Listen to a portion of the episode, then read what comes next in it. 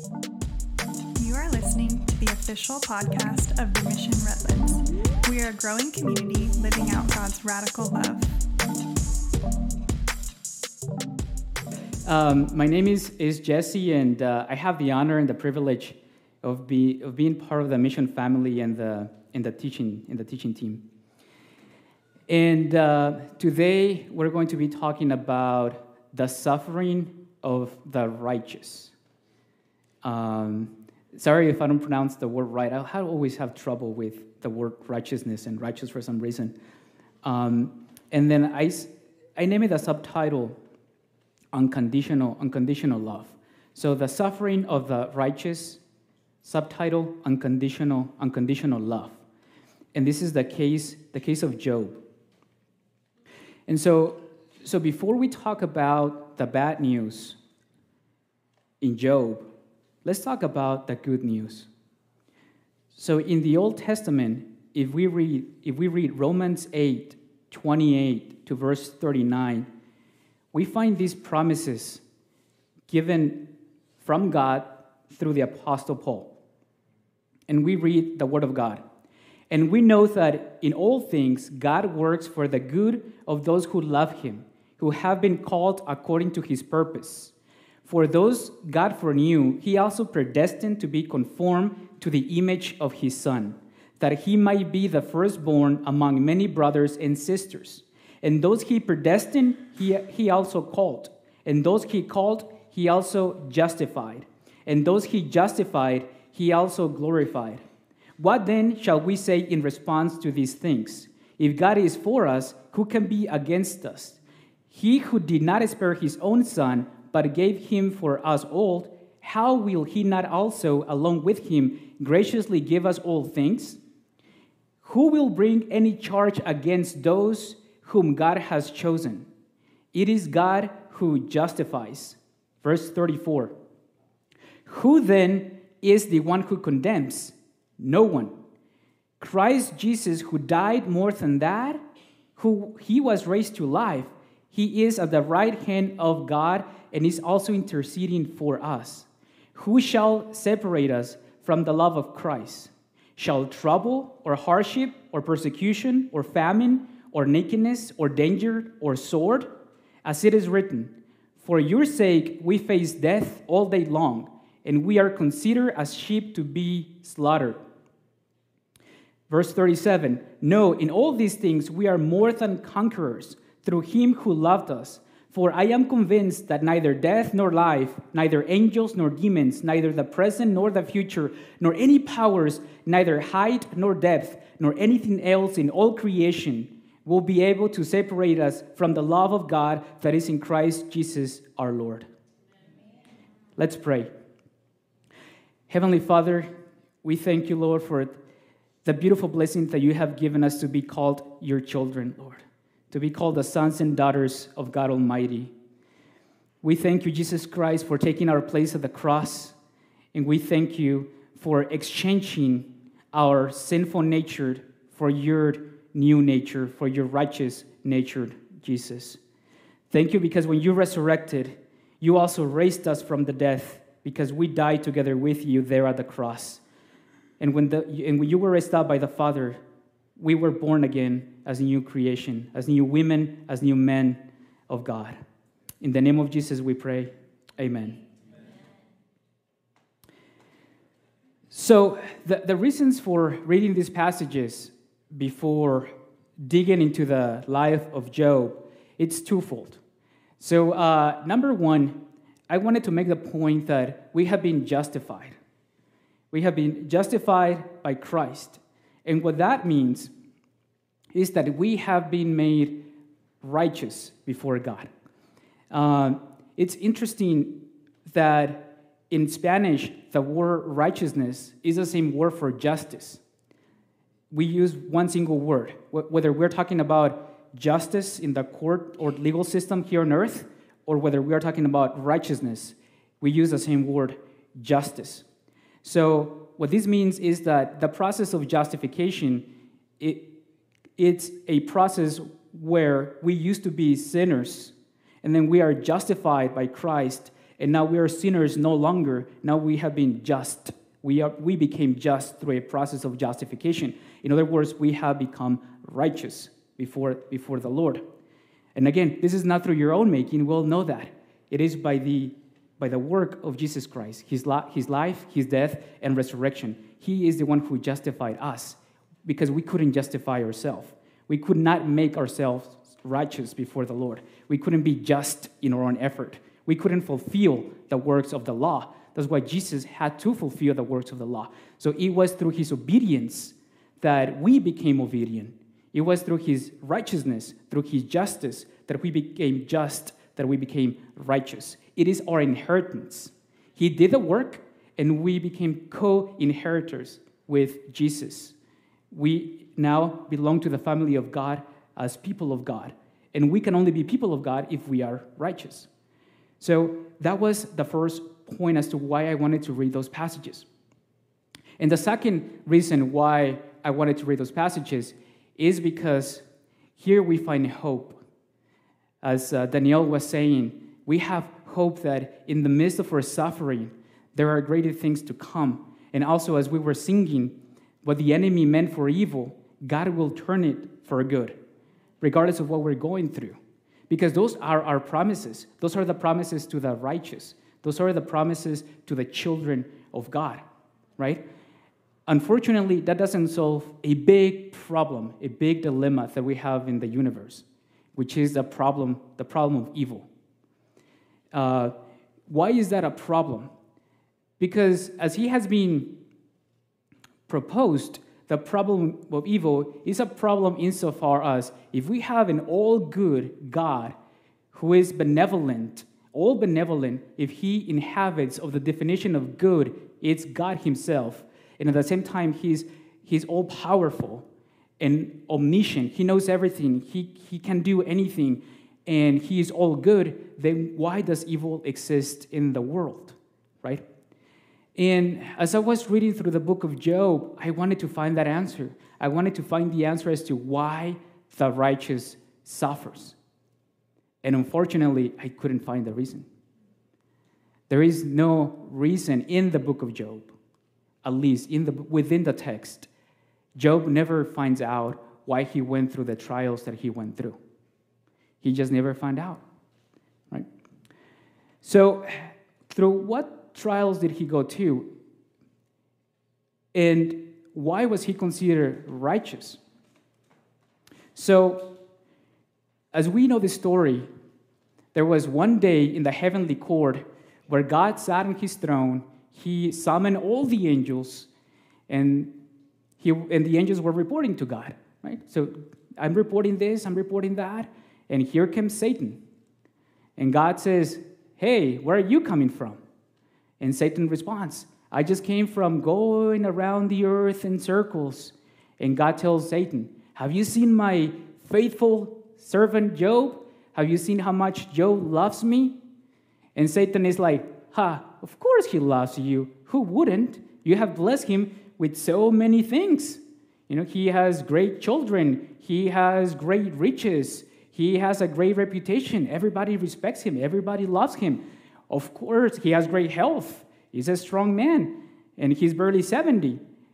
And of course, he's going to love you. Why wouldn't he? But I dare you, God. You take away his possessions, and you'll see how he curses you on your own face. And God was like, hmm. God knew Job's heart. And so Satan's hypothesis was that Job, that Job, I'm sorry, that Job loved God for self interest. And that's the question that we have to make ourselves sometimes is do we love God out of self interest or do we love him unconditionally? We don't know what Job thought because he probably never asked himself that question. He probably never ever thought that he was going to lose all his possessions, his children, right? He probably never thought. That was his worst fear. He tells us later, My worst fears came true. My worst nightmare came true, right? But we, we didn't know, and he didn't know that that was going to happen. So, did he ever ask that question? Do I love God out of self interest, or do I love God for the things he has given me, right? And so Satan had a hypothesis and he wanted to test it. God knew Job's heart. Probably Job didn't know his heart as good as God knew it, right? But God knew that Job loved him unconditionally because he was a righteous man. And that is what righteousness is it's a transformation. Yes, it is true. We don't know how we came to the feet of Jesus to begin with. I don't know your story. You probably don't know my story, right? Um, I grew up, you know, fearing hell, for example. And hell this, hell that. If you don't do this, you may go to hell. If you don't accept Jesus, you may go to hell. And I accepted Jesus out of fear when I was uh, a kid, when I was a child. And then in my late teens, early adulthood, it just didn't ring a bell to me. It's like, God, do I really love you because I'm afraid that if I don't, you're going to send me to hell? Well, even if you send me to hell, I'm still going to love you. You know, because I don't love you for what you could do for me. I love you for who you are, right? And when you, as Job, are able to say those words, is because you have been already been transformed. Because in your own sinful nature, you just can't say that. It is not in the sinful nature to be able to lose everything and still say, Blessed be the name of the Lord. You just can't. You have to be transformed. It, has, it is a new nature that it is within you that you love God just as He loves you. In the same way that God loves you unconditionally. God doesn't love you for the things that you could do for Him, He doesn't love you for the things you can give Him. He loves you for who you are. In the same way, we sometimes we don't even know it, but we love God also for who He is. And sometimes we don't ask this question Do we love God for who He is, or for the things that He has given us, or because we are afraid of going to hell? But in reality, when we peeled all these layers of complexity and we get to the heart of it, is no, I love God because He loved me first, period. I love God because I am like Him. He made me like Him. I am a new creation. I am righteous, just like the Lord. And so, after Satan is granted the permission and the authority from God to go and take Job's possessions away, he does that. And then we know in the story what happens. He, he loses all his goats, all his sheep, his riches, and the worst nightmare that could happen to any father or, or parent. He loses all his 10 children, all of them. He has nothing. When he hears this news, he rips his clothing, he throws ashes on his head, and he says, Naked I came from the womb, and naked I will go back to the Father. The Lord gives and the Lord takes away. Blessed be the name of the Lord. Right? And so we have another scene in where God again summons all the angels. The angels come, they're reporting back to the Lord. Here comes Satan again. And God asks Satan, Where are you coming from? Where have you come from? So, oh, I came from, you know, going in circles around the earth, going back and forward. And God asked Satan, Have you seen my son Job, my faithful and righteous servant? Do you see how much he loves me? Even after what you did to him, even after I gave you permission to take his possessions away. Have you seen how much he loves me? And God said, and Satan replied, Oh, yes, but a man will only tolerate in his own flesh so much pain. I, I beg you, God, that if you take away his health, skin for skin, you will see how he curses you on your face. And God said to, the, to Satan, I give you permission. Go ahead and take his health away. But be careful, don't take his life. And so, with the authority of God, Satan went and he inflicted great pain on Job to the point that nobody wanted to hang around with Job because they were afraid of a pandemic. So Job was left alone. He was forsaken by all his friends, by all his family. And then we, we see like these scenes in the book of Job where he was just outside the city gates, just uh, being naked and just on underwear on, on the ashes, scratching himself with pieces of clay because the skin was the pain in his skin and the and the scratchiness was, was just too much for him to to uh, to carry. And so he was just in misery, suffering, and in the midst of his suffering, he never, he never cursed the name or God himself. He didn't understand what was going through. And also, another thing to know is that Job didn't have the promises that we now have. So that's when you see a, a, true transformation, right? For us, we have the benefit of having the Word of God. For us, we have the benefit of going through Romans, going through the work, uh, the work of Matthew, going through the Gospels. Job didn't have any of that. He didn't even have the law of Moses. Because another thing is that we don't know exactly when the book of Job was written, but it is thought that it was written in the post Babylonian pre Persian period. It was the exilic period when the Israelites were in exile in Babylon. That's when it was written. We have evidence for that. But the story of Job is way much older than that. It's an oral tradition that it was finally recorded by the scribes in Babylon. But the story of Job, we have evidence that it was during the patriarch times, more or less during the times of Abraham, probably before Abraham. Here we have a man of the land of Uz. That's Job. The land of Uz is uh, in the northeast, sorry, southeast of Israel today.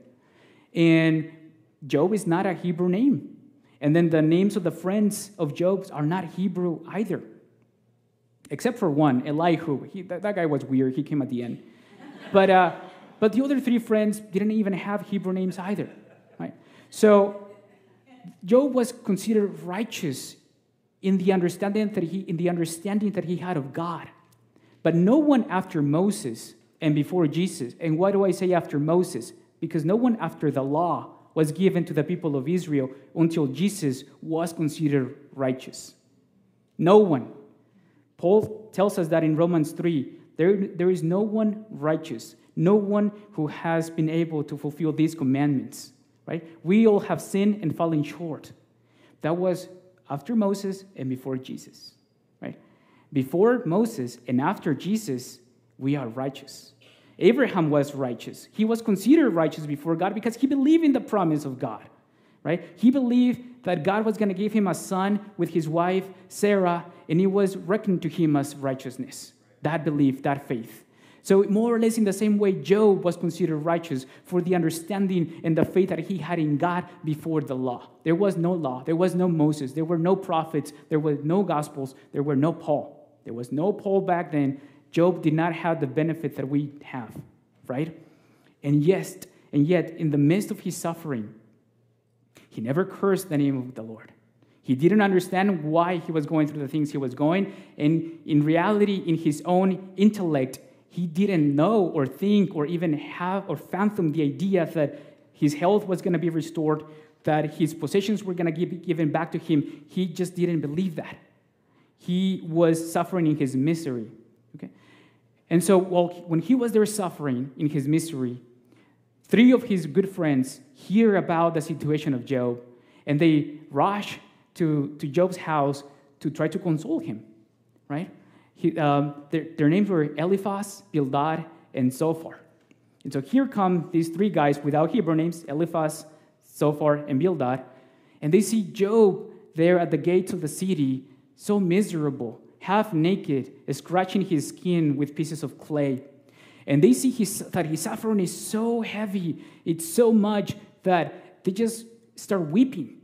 And, and they don't say any word for seven days and seven nights. They just don't speak, right? What can you say? if you're seeing your, your brother, you're seeing your, your friend in so much suffering, what can you say when you see someone suffering so much? You know, before the service, uh, Jeff was telling me that the Holy Spirit has been talking to him about maybe keeping quiet, keeping silence, listen more to the Word of God, listening more to the Holy Spirit. And maybe that's what we have to do sometimes. And so the three friends of Job, they were doing so well. They, they, they were just supporting Job in the midst of his suffering, crying with him. I'm not sure if they were embracing him because they probably were afraid that they were going to get leprosy too. But they were there with him in, in their own way, not saying a word. And sometimes that's the people in our lives who are suffering, maybe that's what they need sometimes. Sometimes we just want to rush in with words, rush in with, yeah, I want to tell you this. I feel like I have to say something, but maybe silence is better maybe just knowing that you are there, it's better. Um, I remember when I was in college, a good friend of mine was going through some trials, and I didn't have any words, but I would just be there watching movies with him, you know, watching TV, doing homework together, just not being apart from him. Um, and I realized that that's what's good. That's what he needed. And plus, I didn't have any words. And then after seven days and seven nights, then Job breaks the silence and he starts cursing the day he was born. He was saying, Lord, it would have been better if you had never had created me. Why don't you just kill me? Why don't you just take my life away? It would be so much relief, right? And sometimes when we go through pain and suffering in this life, we are in the same situation. We know we're going to heaven. So why don't we just rush it? Lord, can you just push it a little bit? I really want to meet you. I really want to see your face. Why do I have through these? Why do I have to go through this suffering, knowing that I'm eventually gonna see your face? Can I just see it now? You know, when I go to sleep tomorrow and I'm crying on my pillow and you see my tears, Lord, can you just like not wake me up the day after? Can you just take me in my sleep? That was that was Job. And then sadly, one of his friends, Eliphaz, he breaks silence too. Like everything was going so well for them until they spoke. you know, it was Eliphaz is like, Job, my brother, I have so much pain for you and, and I can't watch you going through this, but maybe you brought this upon yourself, right? Maybe you did something. Did you cheat your employees on their wages? Did you steal from the widows and the orphans? And Job was like, No, I didn't do that. I am innocent before God. I am righteous before God. I do not deserve this. And then Bildad speaks again. And it's like, Are you sure? I'm pretty sure I saw you cheating on your taxes, Job. You know, I am pretty sure you were lying and looking at women with lust. And Job is like, What are you talking about? I made a covenant with my eyes not to ever look at a woman with lust. I am telling you, I am innocent. I don't deserve this. And then his other friend Zophar, speaks out too. And he says, Well, Job, I'm sorry, but I think you're just prideful in your heart, man. Why can't you just admit? Can you just admit for a little bit that you made something wrong? And Job was like, I don't have anything to repent. I didn't do anything wrong. And Zophar was like, Well, you know, maybe if you ask for forgiveness, God will restore everything back for you. And Job is like, No, but why am I going to ask for forgiveness if I haven't done anything wrong? And if Job had listened to his friends, if he had repented of a sin that he didn't do, then he would have proven Satan right. Because if Job turned to the Lord thinking that he probably did something wrong and he now is in suffering, he wants his possessions back, because his friends are telling him, if you only pray, if you only repent, God is going to give you your things back. And Job was like, but I didn't do anything wrong. So he didn't prove that Satan, he didn't prove Satan right. Not at all. So good thing that he didn't listen to his friends, right? And so his friends were like, they just gave up. It's like, Job, we can't change your mind. They even Try to convince him, look in your heart, analyze your heart. Did you do anything wrong? Job was like, I didn't do anything wrong. I'm innocent. And the friends was like, Yeah, I'm pretty sure you did. And they start inventing and creating sins that Job never did. Right? They, they make those sins up. And Job kept defending his innocence, his righteousness before God. It's like, no. And then the friends are like, but God doesn't work that way, Job. There is a concept called retributive justice. If you do good things, the Lord will reward you. If you do bad things, the Lord will punish you. That was the worldview. That was the concept, the paradigm that the friends of Job were coming from. It's called a theodicy. It's an explanation of why evil exists. And it was so reduced to you do good things, you're rewarded. If you do bad things, then you're punished. And Job was like, That paradigm is broken, man. I'm telling you, I didn't do anything wrong. You know what? If anything, God brought me this pain because I am righteous. So, you know what God is doing? He is rewarding the wicked and He's punishing the righteous. And then this other guy who came out of the nowhere, Elihu, like, was like, whoa, whoa, whoa, you guys, you know, I've been sitting there quiet.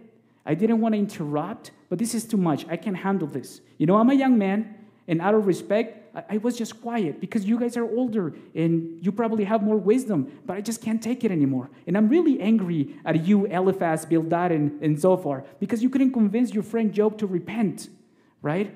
But at the same time, maybe Job, did you have, have you ever realized that probably God brought this pain and suffering upon you, not for the things that you committed, but maybe because you were going to commit sins, but maybe because God was trying to teach you something. Maybe He was trying to build character in you, right? It, it sounded pretty convincing. If you read, it's like, yeah, maybe that's right. And then God speaks all of a sudden in a thunder. He was like, Who is this Elihu? What is he speaking on my name with words that I never said? I never said those things. God was implying that He didn't bring suffering to Job to teach him a lesson or to prevent him from doing something bad in the future. God says none of that. He starts speaking of His sovereignty. He starts speaking of, Where were you, Job? Respond to me. Where were you when I created the heavens and the earth? When I lay out the foundation, where were you? When I created Leviathan, where were you? Right? Have you seen the, the order in the chaos that I made in the universe? Can you understand that? No, of course you can understand that. Of course, your three friends and this weird Elihu, they can't understand that universe because you have such a very limited worldview, reduced to good things, good, uh, good reward, bad things, punishment. If you reduce everything to that, then you miss on everything that I have created. It doesn't matter whether you're 40, 50, 60, 70, 80, 90 years old. All the experience in the world on this side of eternity is never going to be enough to understand the worldview that God has.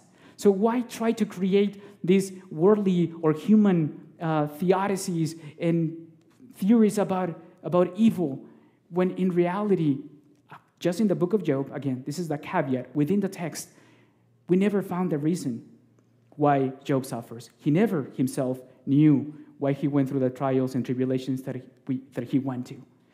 So, what can we learn from the life of Job? Many things. Many things. For one, first and foremost, if you are the friend, stay quiet. Right? Just pray in silence, embrace the brothers and sisters who are going through suffering. And if you're not sure that what you're going to do is going to be edifying to your brother or sister, maybe staying quiet is, is a little bit better. It's rather for no words to come out that human words coming out of our mouths if they're not the word of God. Right? Just like the three friends of Job and also Elihu misinterpreted God and they misspoke on his behalf, and God didn't like that. Right? And another thing that we can conclude from the book of Job as the worship team comes up is, is that Job at the end, he was human. We are human too. But that doesn't mean we're not righteous. It does not mean that when we are going through our circumstances, that when we are going through our suffering, if we question the goodness of God, if we even doubt His goodness, there is nothing more human than that in the midst of your suffering. There is no shame. There is no shame in, in, in questioning or doubting whether God is good when you're in the midst of your suffering. God never accounted that for Job as a sin. He always called Job my faithful servant. In the midst of the suffering, in the midst of the tribulations, we're not thinking straight sometimes. Our emotions get the best of us. And we see that emotional roller coaster as we're reading every chapter by chapter in the book of Job. Job is going through emotional roller coasters, roller coasters, right?